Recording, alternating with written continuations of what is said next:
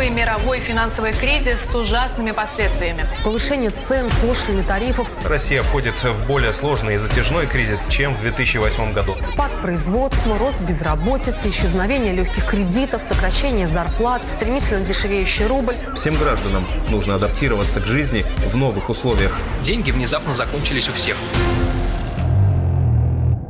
Кризис 2020.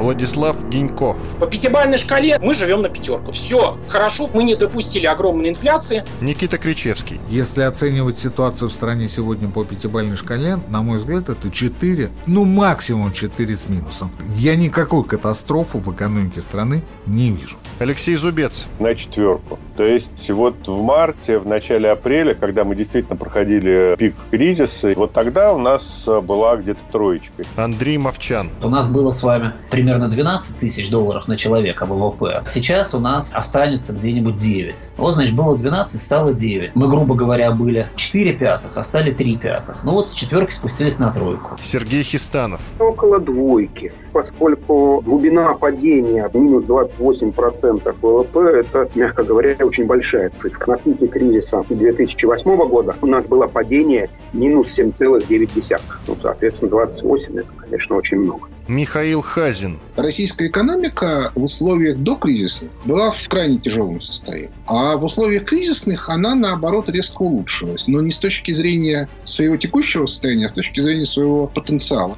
Михаил Делягин. Будущий кризис сегодня видится 90-ми годами, возведенными в куб. Огромная масса людей, которым нечего есть, у которых нет никакого будущего. Бешеная преступность. Очень хочу ошибиться. Падение ВВП, падение рубля, сокращение добычи и низкая цена на нефть, эпидемия коронавируса и ее последствия. И это, если не случится новой вспышки заболеваемости. Многие говорят о том, что нынешний кризис надолго. Что происходит с нашей экономикой? Как избежать катастрофического падения и возвращения в 90-е? И, наконец, какая жизнь ждет нас в ближайшем будущем? Рассуждают ведущие экономисты страны. Часть первая. Что такое кризис? И что такое выйти из кризиса? Как это определяется? Экономист Андрей Мовчан. У нас сейчас есть несколько проблем. Одна из проблем связана с тем, что мировые цены на нефть снизились, ну, считайте, в два раза с периода полгода назад. Плюс мы еще взяли на себя обязательства по примерно 20% сокращению добычи. То есть считайте, что наша выручка от экспорта нефти, учитывая, что мы внутри нефть потребляем и даже, наверное, потребляем больше в связи с снижением цен, оставим пока в стороне карантин, э, наша выручка от экспорта нефти падает где-то в три раза. Это больше, чем в 2015 году. У нас э, очень сильно бюджет зависит от нефтяных доходов. Напрямую это примерно 35% доходов бюджета, и косвенно это еще примерно процентов 25-30. И э, потому, что пролиферация нефтяных денег в экономику очень важна, потому что она создает и некие инвестиции, она создает и некий спрос внутренний и так далее. Значит, говорить о выходе из этого кризиса можно только вместе с ростом цены на нефть, что зависит от мирового потребления. Мировое потребление напрямую зависит от пассажирской авиации сейчас фактически и от пассажирских автоперевозок. Когда они будут восстанавливаться, не очень понятно. Если мы предположим, что в мире не будет второй волны вируса, то, судя по китайской картинке, все это восстановится действительно где-то к весне 2021 года. И тогда, наверное, в 2021 году средняя цена на нефть будет получше, чем в 2020 году. Может быть, где-нибудь в районе 45, скажем, долларов она будет. И это уже ничего, это уже для нас терпимо, и в каком-то смысле можно считать, что это некоторое восстановление для нас. Дальше у нас есть второй момент. Второй момент связан с тем, что у нас карантины, карантины, которые длятся уже там, почти два месяца, карантины, которые э, за апрель унесли примерно э, 2,5% от годового ВВП. Э, за май, я думаю, что это будет не меньше 2% а может быть и больше, чем 2,5, потому что там накапливающийся эффект есть. В основном, конечно, это падение ВВП пока сосредоточено в сфере малого среднего бизнеса, в сфере сервисов. Но, разумеется, это будет распространяться по всей экономике, потому что малый и средний бизнес очень сильно связаны со всей экономикой. Плюс надо понимать, что у нас, конечно, сейчас и газовые проблемы в связи с теплой зимой, у нас нет сбыта газа нормального. У нас и проблемы с нефтехимией сейчас будут начинаться, потому что переизбыток нефти для нефтехимии, цена на там всякие полимеры падают. очень сильно. Плюс у нас будут проблемы с транспортной логистикой, потому что падает спрос и так далее, и так далее. Здесь мы ждем, может быть, минус 5-6, может быть, минус 7% по году ВВП вот, без второй волны. Вопрос, как быстро у нас это станет восстанавливаться в случае, если, скажем, к середине лета там страна откроется. Если помните, после, скажем, 8 или после 2014 года восстановление занимало 3-4 года у нас. И здесь, я думаю, тоже нам нужно закладываться где-то года на три восстановления, и поэтому это, конечно, не 21 год. И кроме того, есть еще третья вещь, которая никуда не девалась, и она была в 2019-2018 году. Это большой системный российский экономический кризис, который заставляет экономику России даже при высоких ценах на нефть, ну, то ли расти, то ли не расти, но не больше, чем на там, 1% в год, при том, что доходы населения либо падают, либо не растут.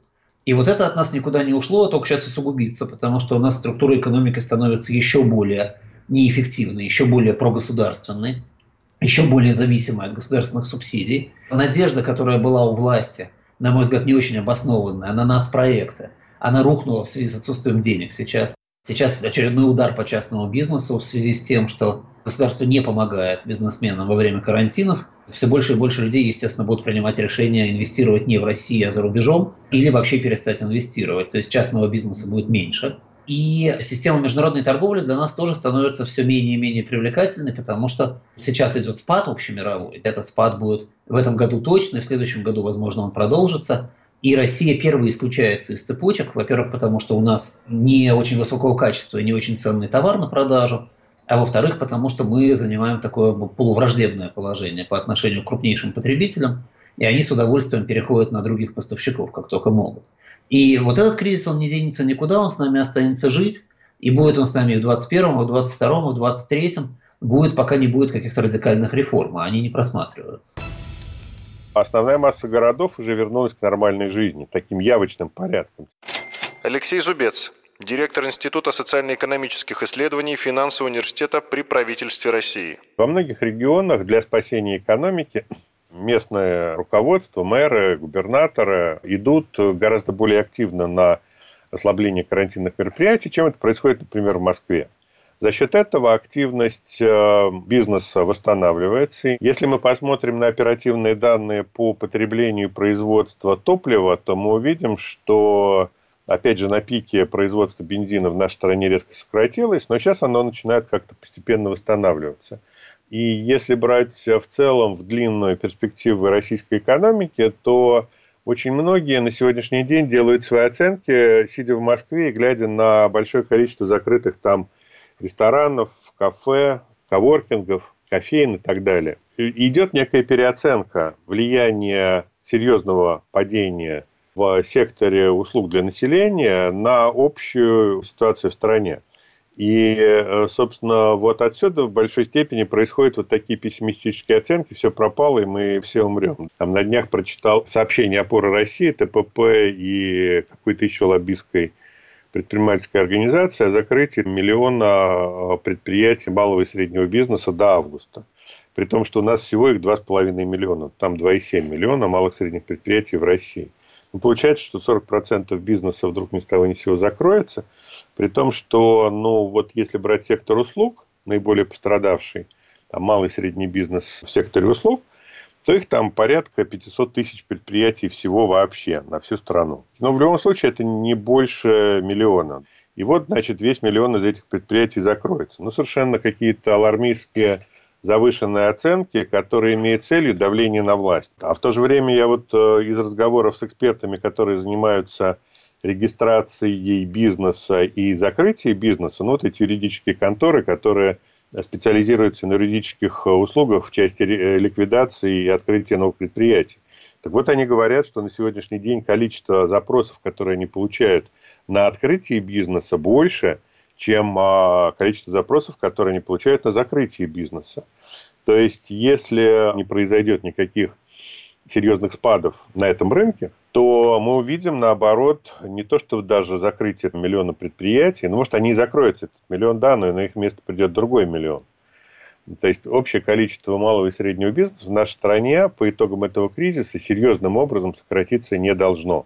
Все это говорит о том, что, по большому счету, на сегодняшний день влияние кризиса, который мы переживаем на экономику страны, в большой степени преувеличено. Опять же, как я уже сказал, проявляется некий москвоцентризм и не очень обоснованные оценки прогнозные, которые, собственно, исходят из количества закрытых в Москве барбершопов и коворкингов.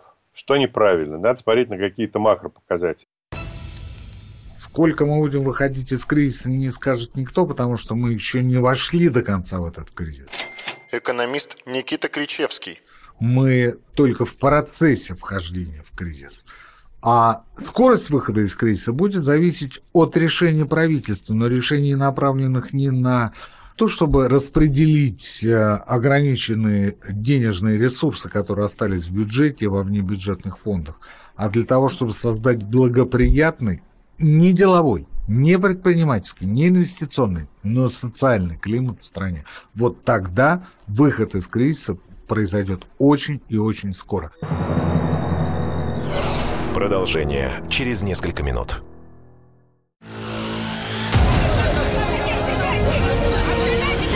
Новый мировой финансовый кризис с ужасными последствиями. Повышение цен, пошлины, тарифов. Россия входит в более сложный и затяжной кризис, чем в 2008 году. Спад производства, рост безработицы, исчезновение легких кредитов, сокращение зарплат, стремительно дешевеющий рубль. Всем гражданам нужно адаптироваться к жизни в новых условиях. Деньги внезапно закончились у всех. Кризис 2020. Что происходит с нашей экономикой? Как избежать катастрофического падения и возвращения в 90-е? И, наконец, какая жизнь ждет нас в ближайшем будущем? Рассуждают ведущие экономисты страны. Часть вторая. Российская экономика падала 7 лет. Экономист Михаил Хазин. В рамках той самой модели, э, который, собственно, и продолжает сейчас правительство. Я сейчас имею в виду регулярную модель, не антикризис. По этой причине, если вы хотите вернуться к той же схеме, которая была раньше, то, соответственно, вы будете продолжать идти по той же линии постоянного спада. Значит, если говорить о последствиях антикоронавирусных действий, то компенсировать их можно только частично. Почему? Потому что антикоронавирусные действия только ускорили вот тот негатив, который был в экономике последние 7 лет. Ну, то есть, фактически это очень напоминает картину, которая сложилась в 2015 году, когда в результате действий Набиулиной по требованию МВФ по девальвации рубля в декабре 2014 года экономика России просела на 8-10%. То есть, фактически, коронавирус стал аналогом действий Набиулина в 2014 году. Ну да, конечно, там были сделаны разные глупости, еще чего-то, но в общем и целом логика на ликвидацию малого и среднего бизнеса, она, в общем, прослеживалась все последние годы, и в этом смысле ликвидация их фактическая малого и среднего бизнеса через так называемую самоизоляцию, поскольку юридического термина не существует, это просто равносильно ускорению регулярной деятельности правительства. То есть фактически регулярная деятельность вот этого правительства по реализации схемы, которая действовала последние 7 лет, ну, условно говоря, либеральной, или, если угодно, кудринской, потому что автором этой политики, в том виде, в котором она сейчас э, осуществлялась, был Кудрин. Соответственно, она ему просто сжали, да, три года в три месяца. По этой причине никакого улучшения в рамках продолжения текущей ситуации быть не может. Если мы хотим изменить эту логику, то нам нужно отказываться от либеральной политики имени Кудрина, которую осуществляют на практике Набиулины и Силуанов, и что-то с этим делать. Отметим, что анализ ситуации с врачами показал, что эти действия в среднем приводят к следующему результату. Из 15 рублей, выделяемых на экономику, до экономики доходит один. Ну, как было с врачами. Это нужно тщательно рассматривать, как значит, она ухитряется делать так, что все эти рубли куда-то уходят на сторону и не доходят до конечного получателя. Тут можно много спорить, потому что, с одной стороны, есть заказ, западные о том, чтобы ни один рубль не выпадал в реальный сектор российской экономики, выполняют истово. Поскольку в отличие от денег, которые идут врачам, Путин не может вмешиваться в каждый нацпроект, то в результате там, собственно, ничего и не происходит. По этой причине, если не произойдут радикальные кадровые изменения, при котором люди, которые эту модель реализуют, то я не верю ни в восстановление более-менее серьезное, ни в начало экономического роста. Никто из нас сейчас не имеет права себе позволить видеть как-то будущее на полгода. Экономист Андрей Мовчан. Мы находимся в ситуации, в которой у нас есть два абсолютно неопределенных параметра. Первый параметр – это, собственно, поведение пандемии. Мы не можем сейчас сказать, будет вторая волна, например, или не будет после снятия карантина. Мы просто этого не знаем, и никто не знает. И второй момент неопределенности очень серьезный – это как будут реагировать власти в разных государствах на неизвестное нам поведение вируса. Вот, в частности, я недавно вел достаточно большой вебинар, там было несколько тысяч участников, и я сделал среди них опрос на тему о том, как они видят это будущее. 60% опрошенных сказали, что вторую волну они ждут, но вторых карантинов не будет. То есть вы можете себе представить, насколько, с одной стороны, у людей противоречиво сейчас сознание, а насколько оно точно отражает тот факт, что политики и правительство следуют за конъюнктурой, и если, например, для людей важнее будет экономика, чем жизнь, то они карантинов никаких не введут. А если важнее будет жизнь, чем экономика, то введут. И в этом смысле мы можем с вами говорить о сценариях. Недавно Джон Хопкинс опубликовал такую пятисценарную модель. Как минимум, видите, как минимум пять сценариев существует. И эти сценарии очень широко расходятся друг от друга. Там в средних сценариях падение ВВП в мире в этом году где-то от 5 до 10 процентов. Это достаточно крупное падение ВВП. Но при этом есть сценарий, при котором ВВП почти не падает в этом году. Это если карантин сейчас скоро закончится и эпидемия уйдет, падает там что-то на 2-3%. И есть катастрофический сценарий 15% падения, когда начинается системный кризис экономики. Это если по полной программе карантина на, там, скажем, 4 месяца осенью объявляются во всем мире, потому что вторая волна больше, чем первая. Поэтому, вот, к сожалению, сегодня мы живем в очень серьезной неопределенности, и это единственный прогноз, который можно сделать, это то, что прогноза сейчас не будет. И всем, кто хочет эффективно стратегии свои строить в этой жизни, нужно ориентироваться именно на эту неопределенность и строить какие-то, как э, Насим Талеб говорил, антихрупкие стратегии. Вторая волна будет, потому что это срыв в глобальную депрессию. Мы только находимся в начале или, дай бог, в середине экономист Михаил Делягин. Нынешний кризис действительно необычный. В принципе, примерно то же самое, что было на рубеже 20-30-х годов прошлого века, но поскольку изменения значительно глубже, то и последствия будут значительно хуже. Поэтому нам нужно, во-первых, меры по стабилизации ситуации, чтобы люди вышли из домашнего ареста в жизнь, а не в катастрофу. И, во-вторых, нужны меры по преодолению самой этой кризисной ситуации. Мера по стабилизации абсолютно понятна, самое очевидное. Это, во-первых, четкая фиксация статуса неимущих людей. То есть, грубо говоря, у человека нет работы, у человека нет текущих источников доходов, у него на счету менее 30 тысяч рублей. Соответственно, такой человек автоматически должен получать кредитные каникулы, налоговые каникулы, коммунальные каникулы. То есть его нужно полностью разгрузить от текущих платежей. Раз.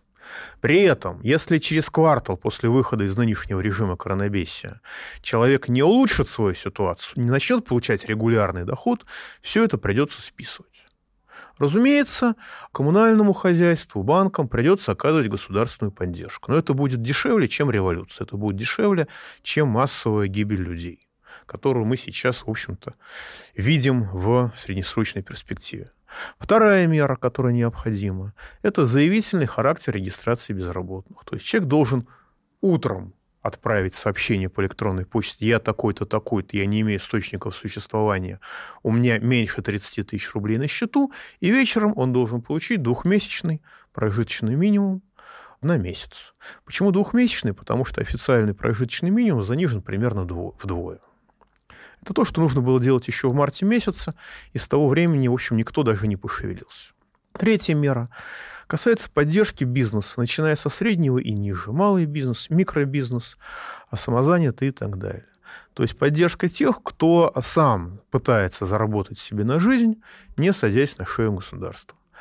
Их нужно сохранять именно как способы самоорганизации людей. Соответственно, это применялось в некоторых районах России в разного рода ситуациях, а, тоже заявительный кредит в банке, в котором они обслуживаются. Заявительный кредит на пополнение оборотных средств не меньше, чем на четверть прошлогоднего оборота, не больше, чем по 3% годовых, а лучше просто беспроцентный, ну и не меньше, чем на год. Понятно, если этот бизнес не восстановится, не нормализуется, то он его кредит придется списывать. Если он, так сказать, восстановится, но не нормализуется, может быть, придется пролонгировать. Это чрезвычайная помощь. Понятно, что банки, которые эти кредиты будут так сказать, компенсировать, должны получать средства на пополнение ликвидности, но сейчас, по-моему, российских банков полтора триллиона рублей, так сказать, избыточной ликвидности, в общем, никто особо не переживает по этому поводу.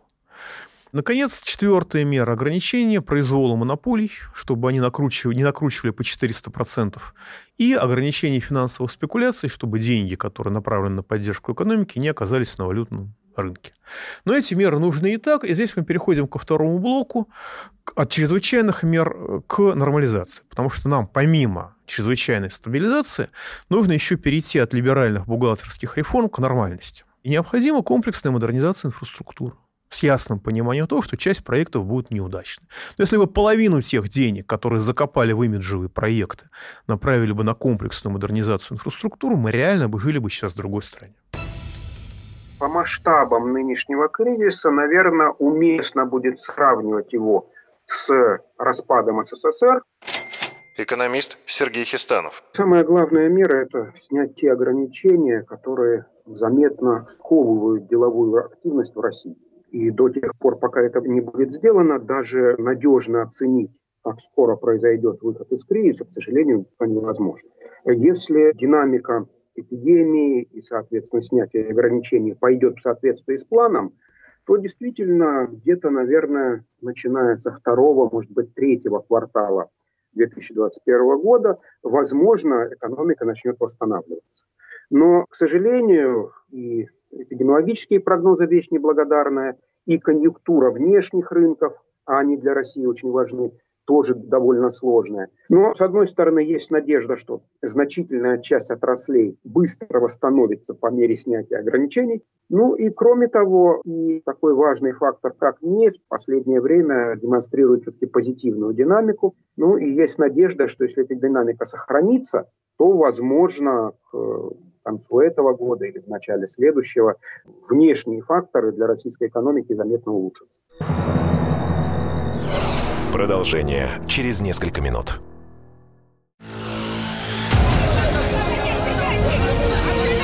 Новый мировой финансовый кризис с ужасными последствиями. Повышение цен, пошлины, тарифов. Россия входит в более сложный и затяжной кризис, чем в 2008 году. Спад производства, рост безработицы, исчезновение легких кредитов, сокращение зарплат, стремительно дешевеющий рубль. Всем гражданам нужно адаптироваться к жизни в новых условиях. Деньги внезапно закончились у всех. Кризис 2020.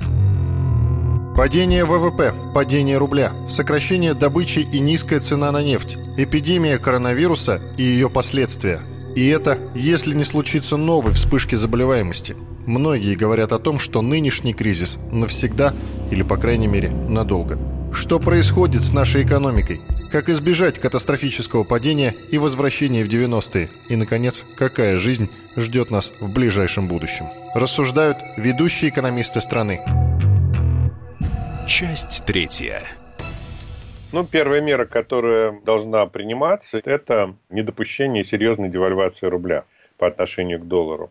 Алексей Зубец, директор Института социально-экономических исследований Финансового университета при правительстве России. Потребители не должны испугаться и не должны зажаться и не должны начать экономить. Они должны понимать, что ситуация стабильна, ситуация, ну, вот в стране развивается по какому-то предсказуемому сценарию, это вот ключевая мера, которая сегодня необходима. Хороши меры, а, связанные с а, поддержкой бедных и безработных.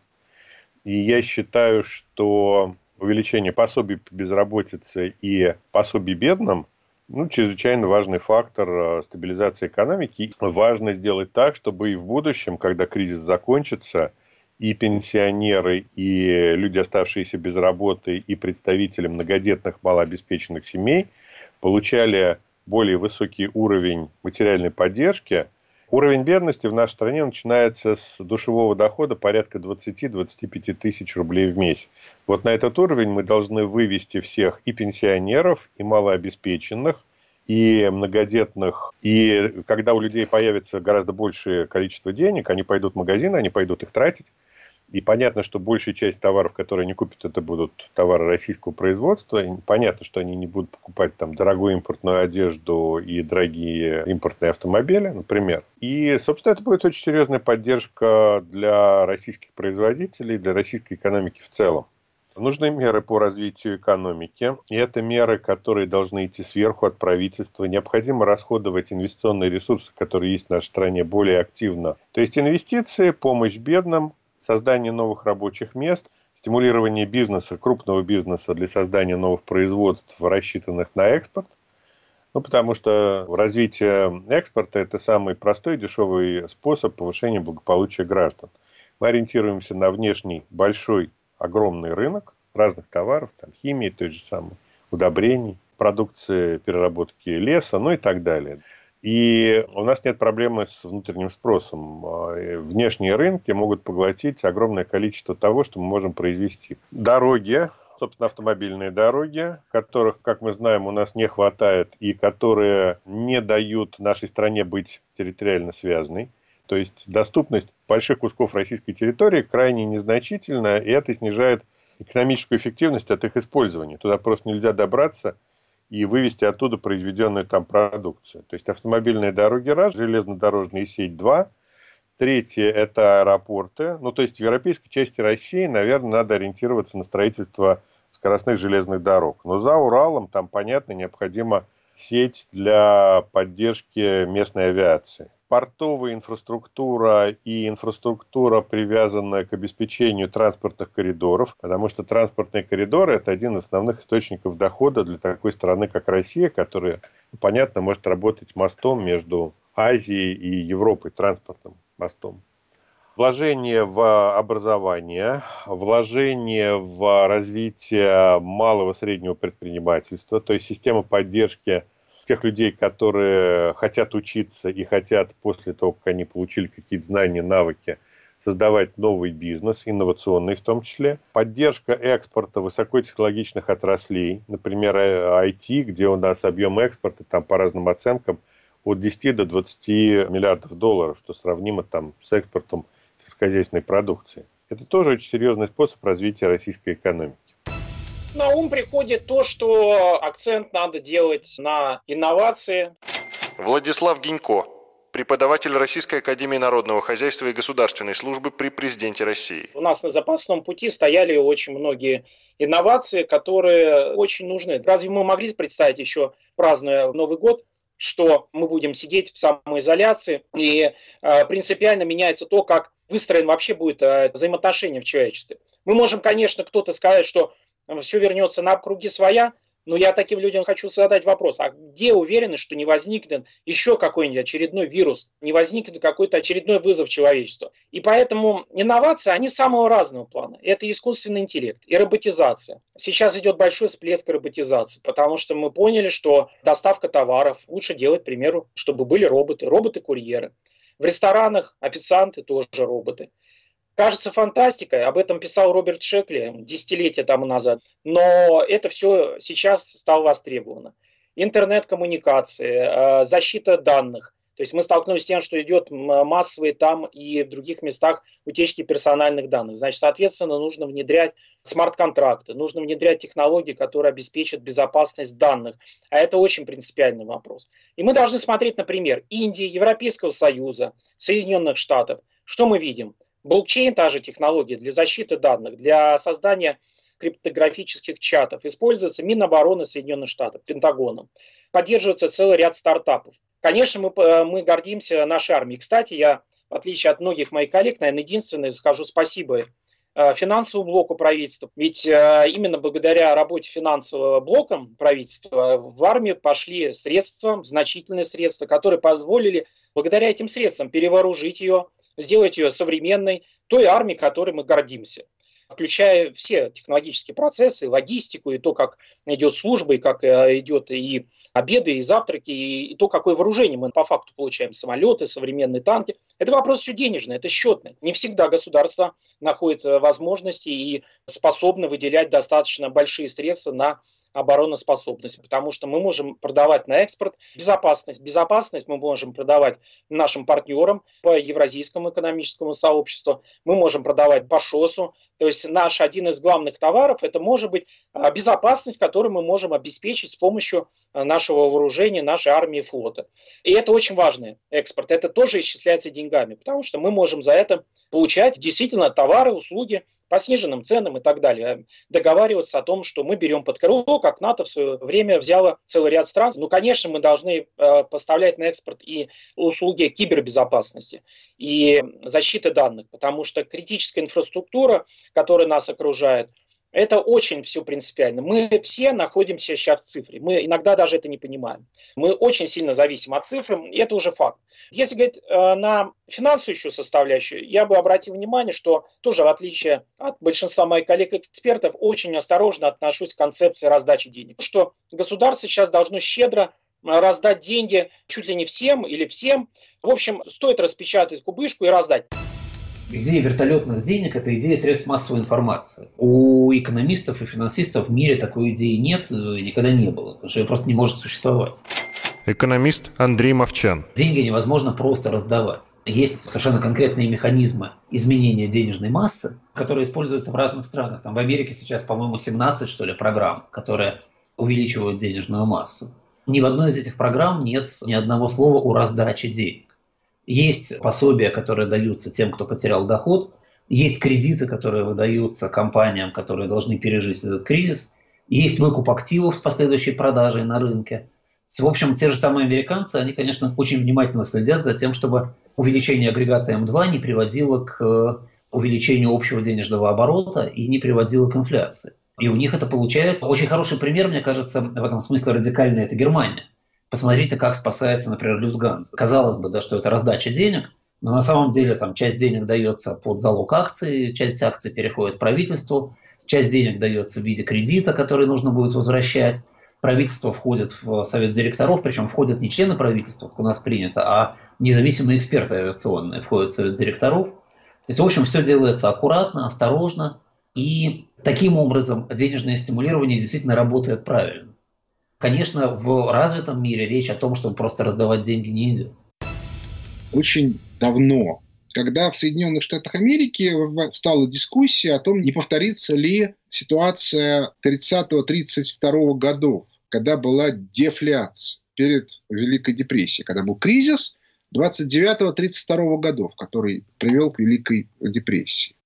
Экономист Михаил Хазин. Тогда денег не хватало, была дефляция, и еще даже, по-моему, не руководитель ФРС, а только зам Бернанке сказал о том, что если будет нужно, он будет деньги сбрасывать с вертолета.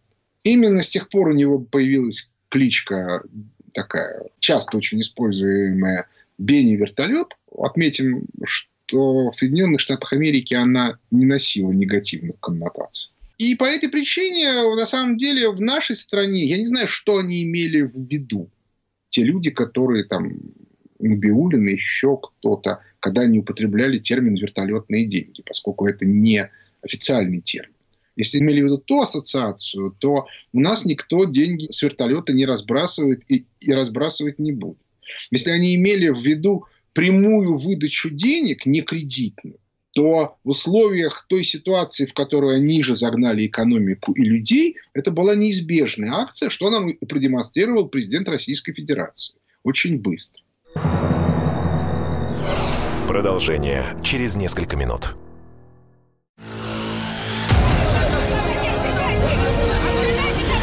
Мировой финансовый кризис с ужасными последствиями. Повышение цен, пошлины, тарифов. Россия входит в более сложный и затяжной кризис, чем в 2008 году. Спад производства, рост безработицы, исчезновение легких кредитов, сокращение зарплат, стремительно дешевеющий рубль. Всем гражданам нужно адаптироваться к жизни в новых условиях. Деньги внезапно закончились у всех.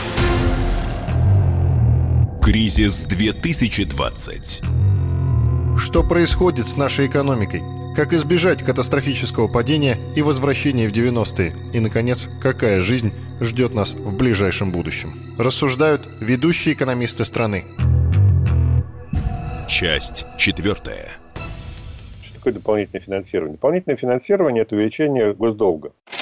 Алексей Зубец, директор Института социально-экономических исследований Финансового университета при правительстве России – что такое печатный станок? То есть на рынок выпускается какое-то количество облигаций государственных и выпущенных э, Министерством финансов.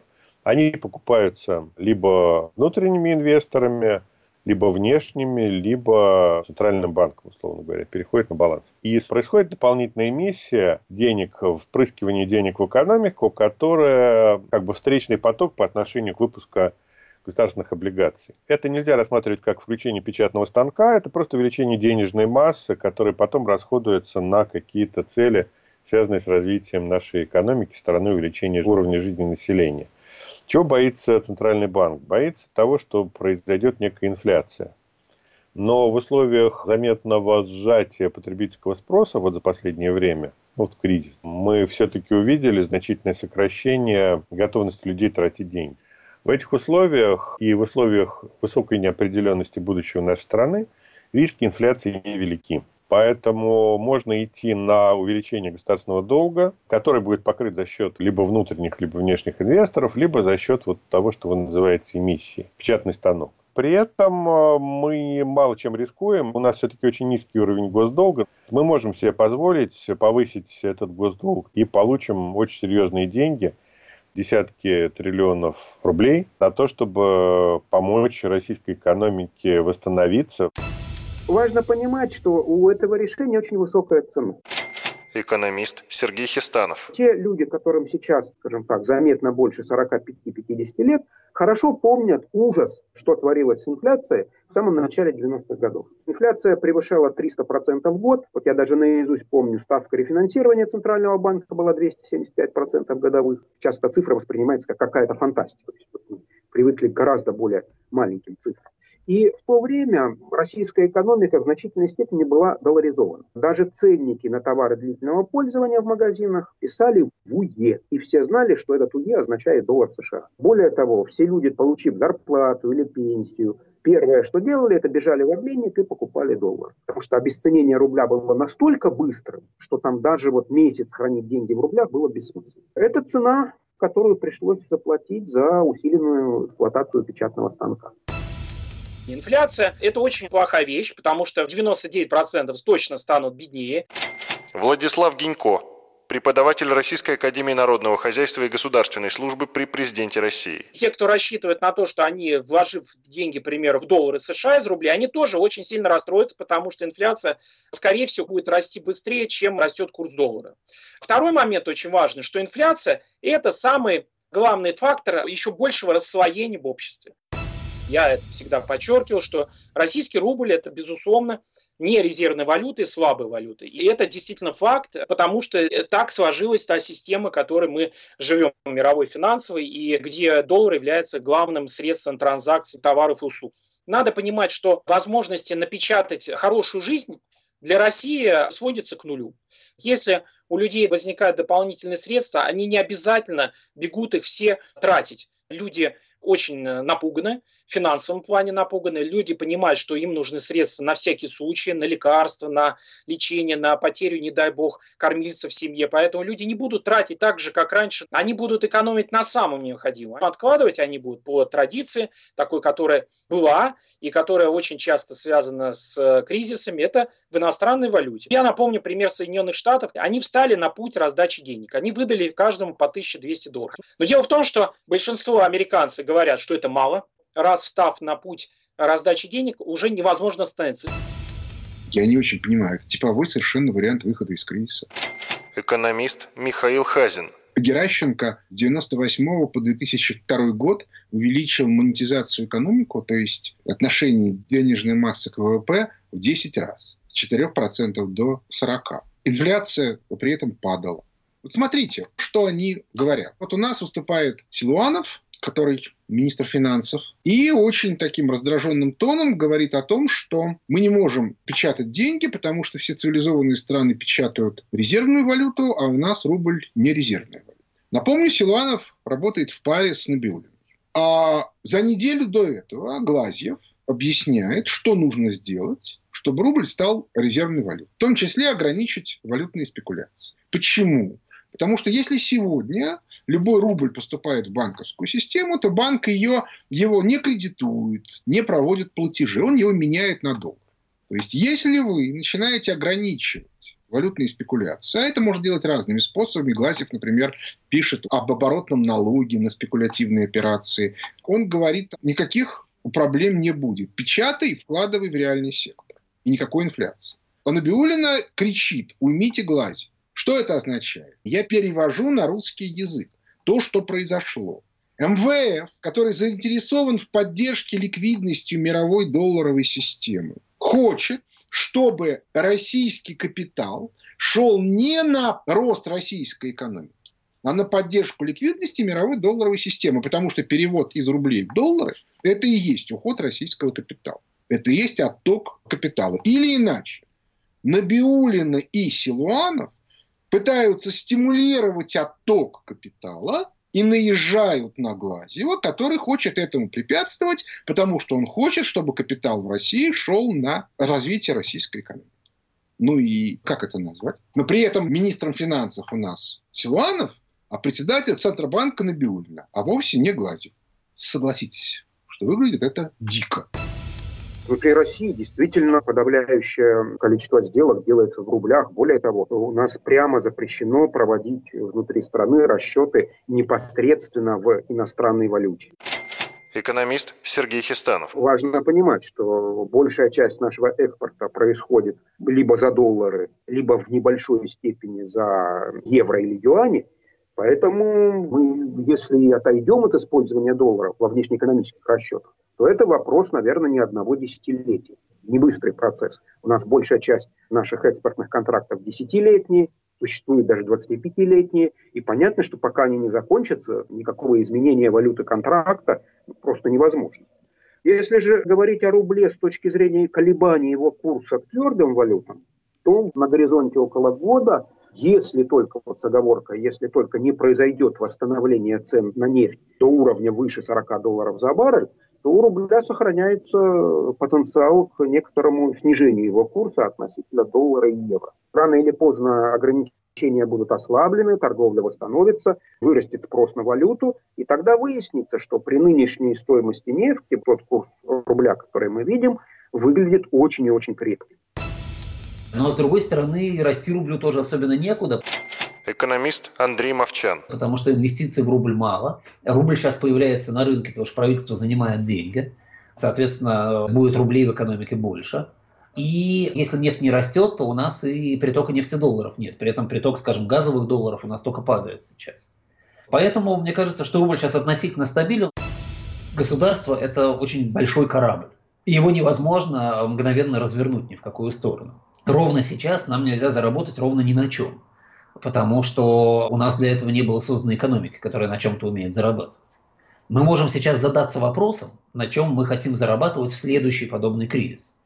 И вот недавно была статья Алексея Кудрина, как нам озаботиться тем, чтобы за обозримый промежуток времени, скажем, там 5-10 лет, создать другую экономику. И, конечно, создавать другую экономику можно только за счет реформ, которые в первую очередь раскроют весь потенциал предпринимательской активности и создадут возможности для развития мощного, не связанного с государством, частного бизнеса и возможности для привлечения массивных иностранных инвестиций в этот бизнес. Вот эти два условия нам, безусловно, нужны. Для этого нужно резко снижать риски, убирать бюрократический аппарат мешающий, снижать регулирование, создавать условия для верховенства закона и равноудаленности по отношению к закону для всех бизнесменов – Нужно менять налоговую систему. Это не значит, что мы должны резко сократить объем получаемых налогов. Это значит, что нужно резко поменять систему, которая у нас работает, и предпринимательскую инициативу сделать более выгодной и доходной здесь. Но для этого нужна абсолютная политическая воля, которая полностью отсутствует. Я никакой катастрофы в экономике страны не вижу. экономист Никита Кричевский. Начать нужно с того, что буквально в следующем своем телеобращении к нации президент России Владимир Путин может выйти и сказать, дорогие мои сограждане, с сегодняшнего дня каждый бизнесмен, каждый предприниматель, каждый налогоплательщик является моим личным другом. И поэтому, если кто-то огорчит моих друзей, будет иметь дело со мной. По поводу механизма контроля и ответственности за телеобращением президента, я думаю, особых проблем не будет. У нас с огромным удовольствием силовые структуры поддержат президента и встанут на страже интересов наших налогоплательщиков. Кризис 2020.